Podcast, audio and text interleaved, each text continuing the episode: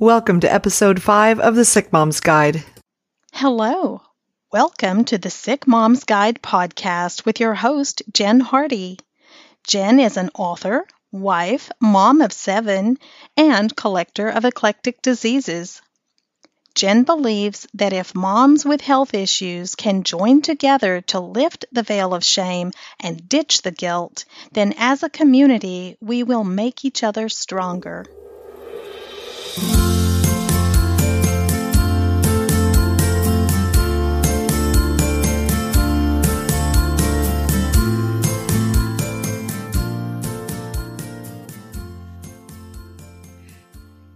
Chu, how are you doing today?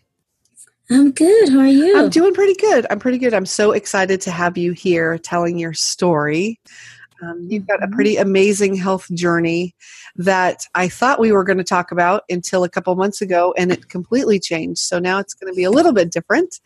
But I'm so glad you're going to share with everyone. Can you start by telling a little bit about yourself and your family? Sure. Um, so I'm Shu, um, and I, my family and I, we live in Central PA. I have three children. My daughter is Hope, and uh, she'll be 12 in April. She kept reminding me, "Don't say 11. I'm almost 12." So, so she'll be 12 in April, and then I have two sons. Um, Gabriel will be Gabriel's six, and Daniel's four. Um, so I am a single mom, and my kids, all three of them, have special needs. So we're we're a busy house, you know, busy household here, and everybody needs a little extra help. Yeah. Well, I didn't see, and I didn't realize that it was it was three because we've got our hands full with two with special needs. So Mhm. yeah, you just have a lot going on. Yeah, keeps life interesting. It you know it does keep life interesting, and it keeps us learning about things we never knew we didn't know. Right. exactly. So I've Yeah. learned so much about development and different doctors I didn't know existed. As Oh yeah. okay. So So oh, go ahead. Sorry. no, I say totally agree. So, what does your typical day look like? Oh boy, uh, life has changed so much. Like you said, the past three months, no, three months or so. So right now, my typical day will be waking up um, around six o'clock in the morning because my daughter is in middle school and she leaves the house at six fifty-five. So I usually wake up at six, but I'm still in bed. Like I have one eye open just to make sure that she's awake. And um, I've been home for two months now since I came from home from the hospital, but I still cannot do steps. So my bedroom is downstairs, and I have a bathroom in my bedroom. All the kids sleep upstairs, um, so she has to come down to let me know she's awake. Or if I don't see her by like six fifteen, then I'm calling her on the phone just make sure she's awake. Um, but I wake up at least so that when she comes down at six fifteen, she's dressed. She'll let me know she's dressed, and I can. The dining room literally outside my room, so my door will be open. I can see her eat, and then she'll come and we'll you know, talk a little bit in the morning. Um, so then, by like six thirty or so, I'll start you know slowly getting out of bed because in the morning, like all my muscles right now are just like you know asleep. like I say, they're still sleeping; they're not moving yet. So, but you know, it takes me a good half hour just to be able to get them working and get my walker to get out and uh, get out of bed.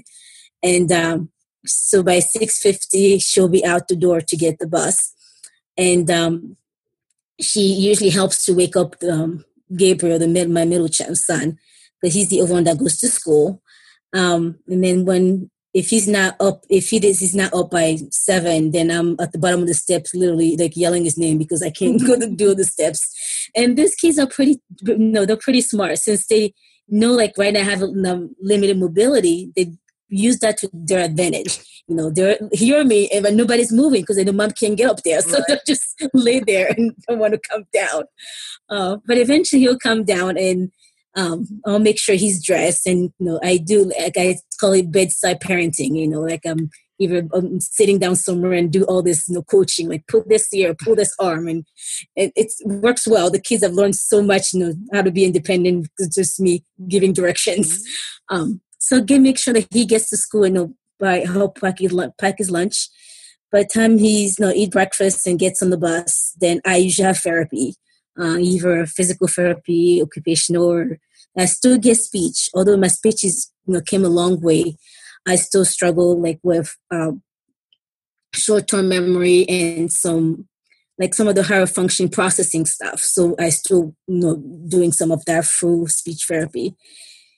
And after that, I need a nap. It's like I can't, I can't do anymore. Um, and there's times where, like, after I get the younger one to on the bus, I need to go take a nap. Um, uh, the youngest one, Daniel, the four-year-old, he because of his health needs, he does get nursing at home, and his nurse gets here at eight. So when the nurse gets here at eight, eight fifteen, the middle child gets on the bus. I either go back to bed, take a nap, or I have therapy at eight thirty but I'll have my therapy, go back to bed, and then probably wake up later, take meds and eat lunch, go back to bed. And now might be up a little bit in the afternoon or either a new therapy session or chatting with friends on, on uh, online or making over doctor's appointments um, and then trying to take another nap before the kids come home from school. So it's been a lot of resting lately because physically I just can't do much. Right. But well, we, no, I save up like I keep saying, telling you, but I save up my energy for when the kids come home. so at least you know I'm able to be up when they get home and eat dinner with them when I can. And but it, it is it's a lot of do a little bit, rest, do a little bit, and rest. Right. Yeah. So originally, I had wanted to talk to you about migraines because that is a problem that a lot of women have, and we might be able mm-hmm. to talk mm-hmm. about that a little bit. But mm-hmm um, you've had something more significant happen, which is what's requiring all the sleep. So maybe you could talk a little bit about what happened and how it happened. Sure. So I, um, about three months ago, I had a scheduled surgery and I went to the hospital. And so we're talking about woman issues. I can share it. I went for a uh, hysterectomy. I had a lot of female problems, and for a few years, we've been trying to control them and we tried different meds and it just things weren't working and i got to the point where i was so much in pain i'll be laying in bed for you know pretty much you know all day. Um, or i couldn't even hug my kid because i was that like my bed was that tender. Like if you just touch me i'll scream. Um, the inflammation was just so bad. So i ended up um, scheduled i was scheduled for the hysterectomy. I went in the hospital.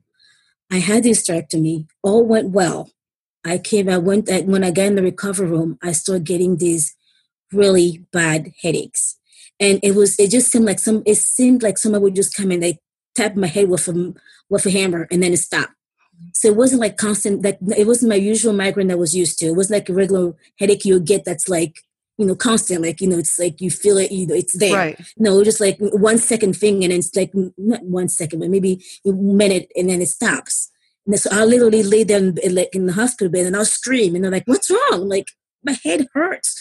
And then I'll stop and they're like, okay, she's hallucinating or something. Right. You know, it was like, it was weird.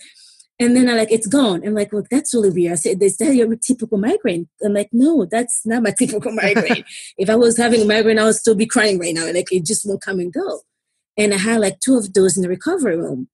And then so they took me back to they, they took me back to the observation room then, and my vital signs were fine. Everything was normal. And as I sat there, my dad came and he started asking me how I was doing, and um, and I said, well, "I'm think I'm fine. I just my head feels weird."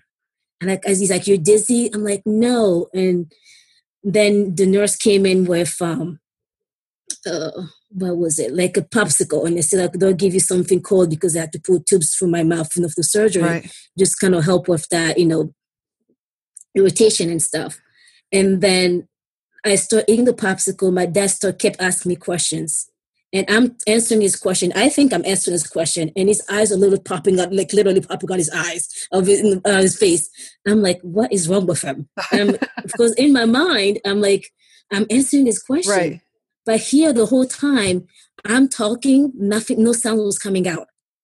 And oh, wow. so I lost my speech. That's when the stroke started. So I was literally talking, wow. and then I was losing my, my speech was gone. And then as he's staring at me, my left, the left side of my face started drooping. Oh, wow. And then, so like he didn't want to, like, and my dad is a medical doctor by trade, so he didn't want to, like, you know, stop me from talking because he, like, he knows if he stop, like, you know, then it's not good for like they want to keep you out as Lord as possible. Right. But he left the room, then I know something was wrong. So like he was just standing there, like never sure what to do, although he's, he's a medical right. doctor. and I could see this expression in his face. I'm like, I can read your face right now, you know, and you know, I know something's wrong. And then he pressed the button and, and, and the nurse came and like if I came and then he, he you know, started talking to the nurse like I, they were whispering and like I knew something was wrong. He didn't want me to hear it right because I could hear everything they were saying and I could so at that time I, still, I could still understand everything anybody was saying. And before I knew it, the you know those bunch nurses came, the doctor did the surgery came, and then they started doing all this neurology tests on me, like you know, squeeze my hand, and then they realized I had a weakness on the left side.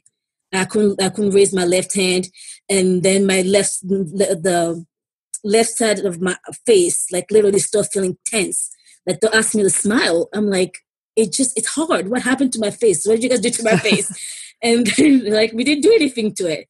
And that's when I realized like I, I knew the signs, you know, I knew I never had a stroke, but I knew the signs of stroke. Right. But then I'm like, oh, this is bad. This is really happening. Wow. And this so you know they they called a rapid response and then yeah, within like five minutes, the room was full of people. And they start asking me simple questions like, who's the president? And I'm looking at them, I'm like, it's right here in the tip of my tongue, and I couldn't get it out. Wow. And that's when I realized like I lost my speech. So they ended up um, putting me in a helicopter. They flew me to a bigger hospital um, in the area. Got there, and course, they rushed me through all these doors. Like you go for the MRI, go for CAT scan, and I end up um, being in um, ICU. Oh boy, I think it was know, three or four days. I can't remember all the details because by the time I got to the ICU, I was really pretty bad. Um, so I was in the ICU for a few days. I couldn't. I lost my speech for for those few days I was in there. It wasn't until I got out of there that I could say a few words. But even then, like I couldn't put a sentence together. Um, and after the ICU, I spent a couple days in the hospital then went to rehab for about three weeks and had to literally start learning to speak again. Like I had aphasia really bad where I'll say a sentence and my words are all mixed up or I'll start talking and I can't, I just can't get the words out. Um, and then my left side, like it wasn't paralyzed. I couldn't move it a little. Like you know, I could, I had movement, but I didn't have um, like it wasn't functional. Like i could maybe move my fingers but i can't lift the cup you know i can't you know move it on command. Like now i can do it but i was i when it all happened i wasn't there. Um i so i went from literally being in bed for the whole time and then went to the wheelchair and now i'm using a walker um and having therapy at home. So it's been quite a journey but um three months seems like it was like forever, but it's been a long three months. yeah, because I've been watching, you know, I've been watching from afar. And, you know, like I was saying earlier, it seems like you've come so far so fast from here. But I'm sure mm-hmm. three months for you, yeah, it doesn't feel fast at all. But, and it's amazing as I'm looking at you right now, you, you I can't tell any difference with your left side mm-hmm, and mm-hmm. you have your beautiful smile back and you know everything's there but mm-hmm, mm-hmm. but um it's amazing and thank goodness it happened when you were in the hospital and not yes. back at home because it sounds like it was a pretty significant stroke and yeah it was great that your dad knew exactly what was happening and people seemed to really respond. Yeah the- yeah being there exactly right like it's a good thing that i was right there and i could get help right away. Um, i'm sure if i was at home the time i would have been able to get to the medical facility and get all the help maybe you know it would have been totally totally different. Like the outcome you know would have been would not been the same. And definitely like i wasn't even sure i went to go to rehab in the first place because again i'm a single mom so i was worried about my kids. Right. Originally i went to the hospital. I was supposed to be there for a day and go back you know after my procedure. Right. So like i missed my kids. It's thanksgiving and christmas is coming. Now you're talking about rehab and you know i couldn't process all of that back then. Right. so it was scary but i'm glad i went because i you know i was just the three weeks I spent there was uh, a huge help. Like I, I got so even when I came home, like the therapy I got home is never compared to the work that I was I was able to get to do a, a rehab. A big difference. Um, and I and that was my first time being in a rehab facility. So I don't know if you know the all like that. Well, was just lucky to be in a good facility, right. but it was really it made a big difference. Well, good. That's that's so amazing. So, as a mom, because I think, you know, I was just in the hospital just for overnight and we were mm-hmm. scrambling to figure out because we thought they were going to keep me for a week. What in the world will mm-hmm. we do mm-hmm. with my kids? Because we just don't have, we don't have any family here. So, what, how did you figure that all out? Especially like when you've had a stroke and you're not talking.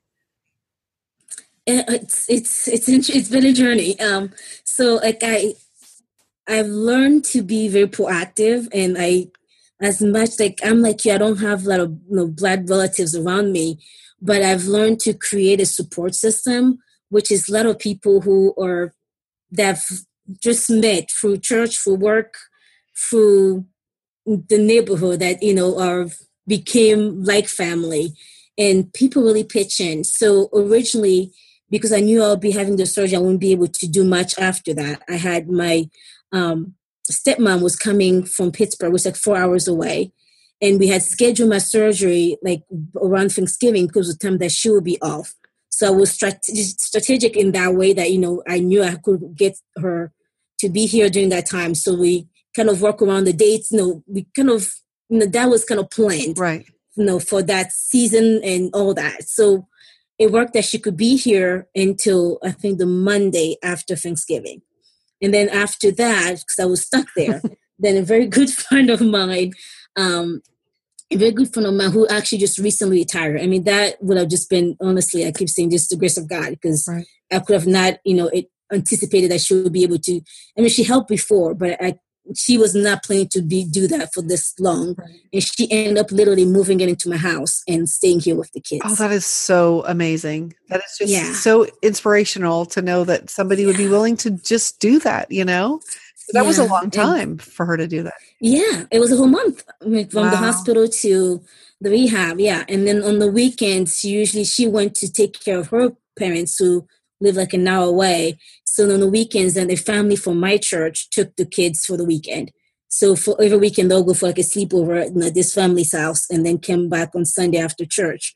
But during the week when they had to go to school, they had somewhat of a normal schedule. Like they kept, you know, their regular routine, which again, as you know, with our kids with special need, that's so, so, so important. Yes. Yeah, um, we live Groundhog you know, Day every day. So yes, yeah, yeah. To disrupt that and put you, them somewhere else for three weeks would I can't even imagine what it would be like. Oh, so oh yeah. That is so fantastic yeah. that you have that support. That is really oh, good. Yeah. And it's good for people to know, like, even if you don't think that whatever your illness is is going to require that, it is good to know, like, what would you do and have things prepared just in case something happened, especially if you're a right. single mom, you know, but even as a, as a couple, like, you know, when, when I was on the way to the hospital, we were in a little bit of a panic because we haven't set that up quite like we should. So, um, mm-hmm. so that's really it's a really good reminder of. Yeah, I tell people always be yeah yeah always be proactive and plan. You know that's why it, you know it's just like you we prepare for the rainy day before it happens, you know. So you never know when, especially when we have these health issues and we even or we have kids with special needs.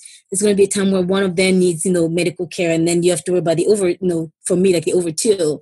So creating the support system before the crisis happens. That way you can, and even having in writing, like, you know, having those people already lined up, like I'll, you know, text so and so and, you know, to call when something happens. Uh, and it makes a big difference. Like I'm really, it's been a really a blessing for my family to have the support of the people we have right now. And like I said, I've been home for three months and I still cannot drive. So imagine it's been people picking up my Gabriel, my middle son, from the after school program every single day. And it's been, again, people who are not paid to do that. Right. You know, it's, it's so, it, yeah, it takes a village. And I, I'm glad I, you know, built that village, but it took a lot of work. You know, I've been in this area for 13 years to kind of build, build that village, right. but it, it takes, you know it's it's so so like you said it's you know it's inspiring it's encouraging for me to see that we have that support. And for your kids too i think that's so good for them to know like people do care you know? Yeah. and because i know so many kids especially like your your daughter's age you know they feel kind of alone and you know do people really care? And then to see this outpouring of support for you and for yeah. them is such a good thing for them to see and a good example for them. That is so awesome. So are you are you working right now or because I've seen some things for Grace and Hope Consulting. So are you able to do that at this time? Yes. So yes and no. Um, some of the things that I've done before, I always say everybody can work. You know, it's how we define work. Um, so I cannot work 40 hours a week, you know, and that's just something I cannot do. But I can, like right now, record a podcast, right. you know, with you. Um, so yes, I'm working. If you know, we count the things that I can do, I can, you know, do a short Facebook live, you know, 10 minutes and encourage someone else. Um, I can post, you know, stuff on my Facebook page, you know, for business. Um, and I had like I had to cancel all my contracts that I have, like you know, for things that I do for disability services, like inclusion work and you know, speaking engagement I had for January. I, I had to cancel all of that. So right now, as far as you know, contracts, I have none um, because I had to give those up. I couldn't commit to anything because I didn't know what the outcome would be. Right. I mean, even you know, people who see me like nobody knew when I was in the hospital, or even rehab, that today I'll be able to honestly speak this well and have a conversation. Right. I know. I'm um, so amazed. I am just yeah. so amazed at listening to you right now. and just- yeah. So I so all that I don't have. Um, what we're doing right now with Grace and Hope Consulting, I'm trying um, as much as I can to do a lot of things virtually. Um, so I am I I do have actually some people helping right now. Um, some of the beyond the scene work um, which is you know again huge help. And we're trying to promote some online uh, online uh, group therapy programs, and because um, I can, you know, as much as I need the rest, but I can sit, I can be online for an hour and do a group with people, and then have everybody else help me with you know beyond the scene stuff.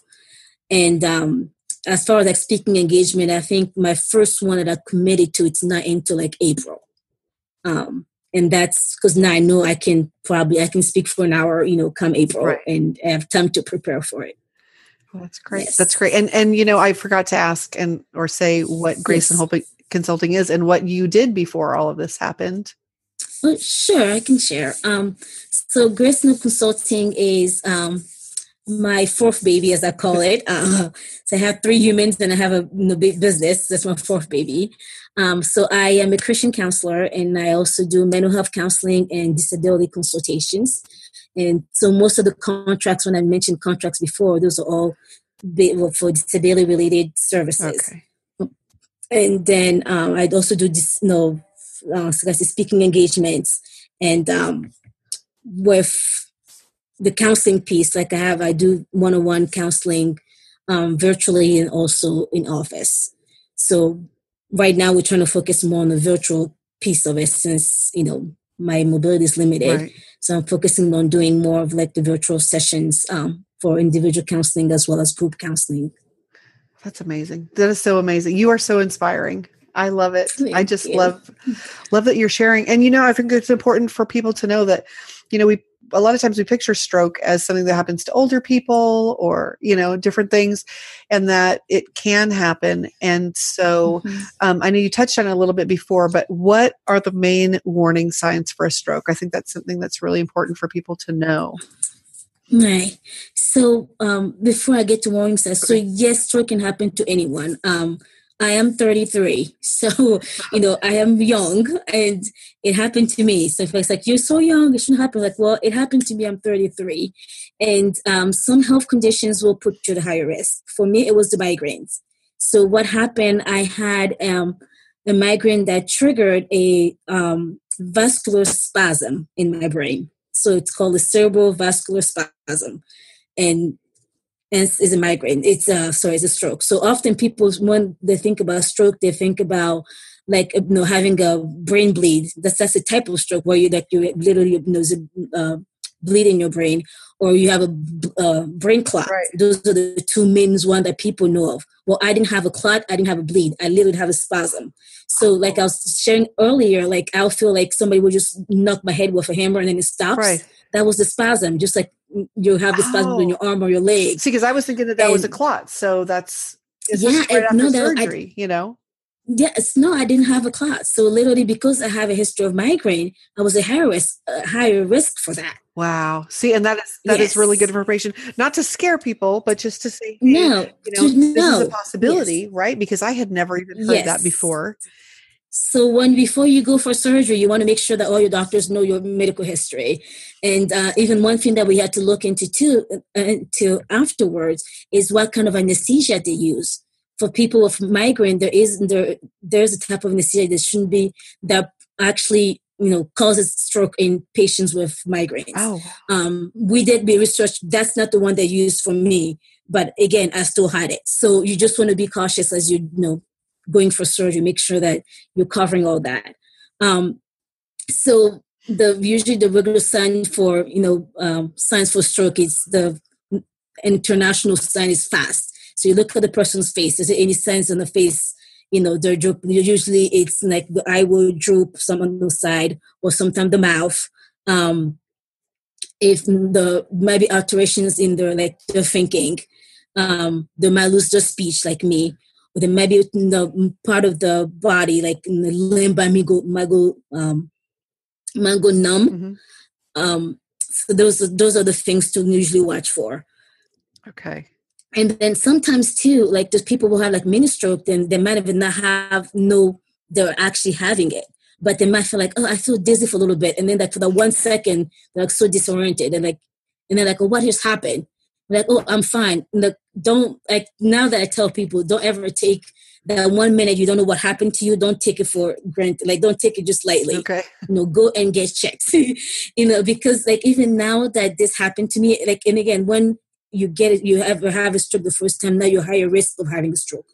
Okay. Um, and then once you have um, over condition, like you know, so for, like for me was migraine, but the people with high blood pressure, people, um, people with um, who have might struggle with the weight. You know, there's all these over stuff that put you at a higher risk to, to have a stroke. Okay. So you want to, just you know, we all do our best to take care of ourselves, but knowing that one thing might lead to another. So again, making sure that you know you have the proper, you know, treatment team in place that people are following and making sure that you're taking care of yourself. Um, and I have also known that people I've heard of people who had strokes because of the birth control they're taking. Because if you have a type of the, if you have a history of migraine, there's actually certain type of birth controls that might trigger blood clots. Oh wow! And so all the things I'm learning now that I'm actually, you know, I had experienced this. So, right. I, I, you know, I didn't have that, but again, that's something also to look into. So when you have, you know, what a chronic illness, no matter what it is, you just want to make sure that you know, new med- medication you're taking is not interfering with it. And now that I had a stroke, there's medication that I cannot take for my migraine. Like I was taking med- medication before, I have to now get off of it. Like the one is uh, Relpax, which is like a rescue meds for migraines. Mm-hmm and I have to be off of it. Um, and it's whole new things that I need to take. I, you know, and as much as I'm talking better, but not have like nerve pain on my face, on my arm, my legs, like my whole side, I can move it, but I still can't put weight on it. Like I still have to use my walker to, you know, walk and get around. And if I hold something for too long, my hand will just go numb, and then I get this tingling sensation, and the nerve pain starts. Oh wow! And nobody knows for sure if that I'll ever that will ever get better. So like that's more medication again. and just like, uh, right. That's I don't like meds. Yeah, no, yeah, I, I don't so, either. But so, yeah. well, this is this has been so interesting because a lot of these things I didn't know, and I, I think a lot of people just have no idea, which is part of the reason why I wanted you to mm-hmm. talk. And maybe another day we can talk about migraines. Um, this yes. has been so good. I didn't, I don't want to wear you out because I know okay. your energy is at a premium. Um, so I have I have two questions um, to ask you the last two one. Um, what is advice that you would give? Because I know you counsel a lot, a lot of people too, and you deal with chronic illness. What mm-hmm. advice would you give to a mom with chronic illness, like in in general, like in, down any mm-hmm. avenue you're thinking? Just what would be good yeah. advice? I think first of all, it's to realize that your illness or whatever diagnosis you have does not define you you know it might be part of you know your journey it's part of maybe who you are right now and what are your season of life you're dealing with you know yes it might be chronic but it doesn't have to define who you are Because if you know you, Jen, or myself, if we just looked at all the diagnoses we have, we'll never be able to do what we're doing today. Right. Right. so we had to still literally living beyond our diagnosis and choosing to live no matter what. Um, and like I said earlier, anybody can work. So I'm not saying that it, I'm not saying that to say that people who are home are not working, that they're not doing anything. No, but finding what you enjoy doing, even if you're volunteering for two hours, even if like you're, you know, recording something like this and, you know, to encourage someone else, it, it do something just that you're passionate about that gives you a purpose and a reason to live and get out of bed every day. I love that. That is awesome. Okay. And the last thing is what is your superpower? I think my superpower is my faith, I believe, because I keep going no matter what, because I know that no matter what comes my way, it always turns out for the best. That's great. That is awesome. Well, thank you so much. I don't want to make you too you. tired, but I really appreciate you coming and saying so much about this and just educating us about stroke because I honestly didn't know a lot of the things that you talked about today. So now I know, and I will have in the show notes um, links to you and how to get in touch mm-hmm. with you and what you're up to and the signs of a stroke so that people know what to look for, even if the people around them are young, because, like you said, 33 years old you know, and who would have thought? So thank you so much yes. for being willing to be so transparent and sharing and I really appreciate it. And you, you are a true inspiration. Thank you so much. Thank you. Thank you, Jen. Thanks for all that you do and creating this platform for all of us to share and encourage one another. Thank you so much. I will talk to you soon. Yep. A big thank you to Shu for being on the show today. I know that it was difficult and we really appreciate your time. If you like today's episode, please subscribe and rate it. It really helps out the podcast. Today's episode was sponsored by the book, The Sick Mom's Guide to Having Fun Again. If I Can Do It, You Can Too. It's available at all major online booksellers.